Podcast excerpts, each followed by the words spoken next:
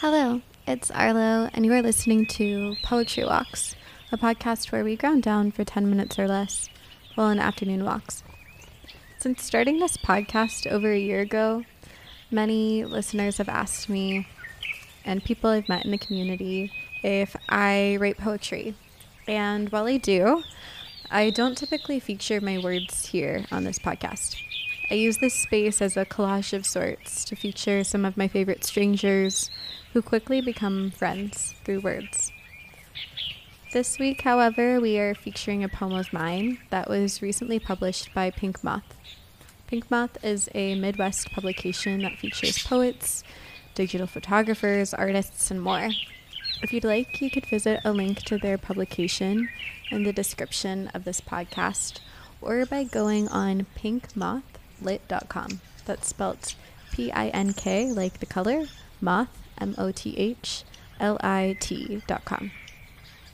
A special thanks to Rachel Lyons, who encouraged me to share my words to Pink Moth, and thank you for bringing so many inspired individuals together by cultivating community at the start of this Gregorian calendar. So, with that, the farewell.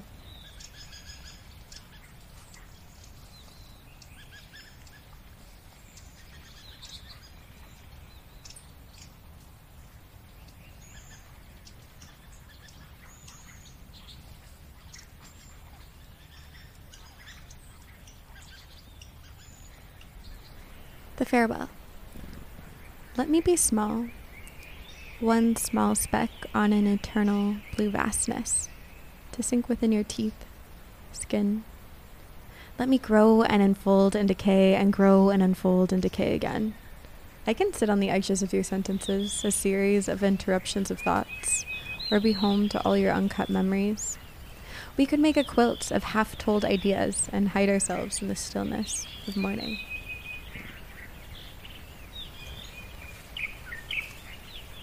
I wrote this poem just before someone I cared for deeply moved across an ocean. I didn't feel sadness, but a desire to say everything and nothing at once. Ours was a relationship, in their words, that started in the middle of the action. Knowing that they are on this place of existence was enough for me. I'm not sure if you might have felt that before. Listening to their dreams and frustrations felt as though I was four years old again, sitting on the wooden stool my grandmother Mimsy always placed just so for me. I would listen to her sing and talk and help her mix and chop away. There's something so beautiful in the being. Something that we miss when we tend to overschedule or rush through the minutiae of our lives.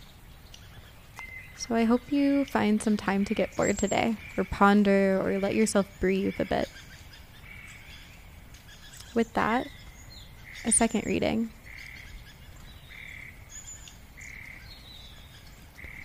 The Farewell. Let me be small, one small speck on an eternal blue vastness, to sink within your teeth, skin.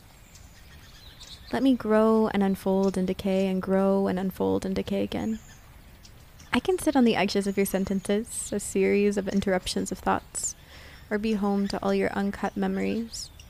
We could make a quilt of half told ideas and hide ourselves in the stillness of morning. Thank you for listening to this more self indulgent episode. I look forward to featuring Gordon and Alex and Lynn and many, many other brilliant poets in the coming weeks.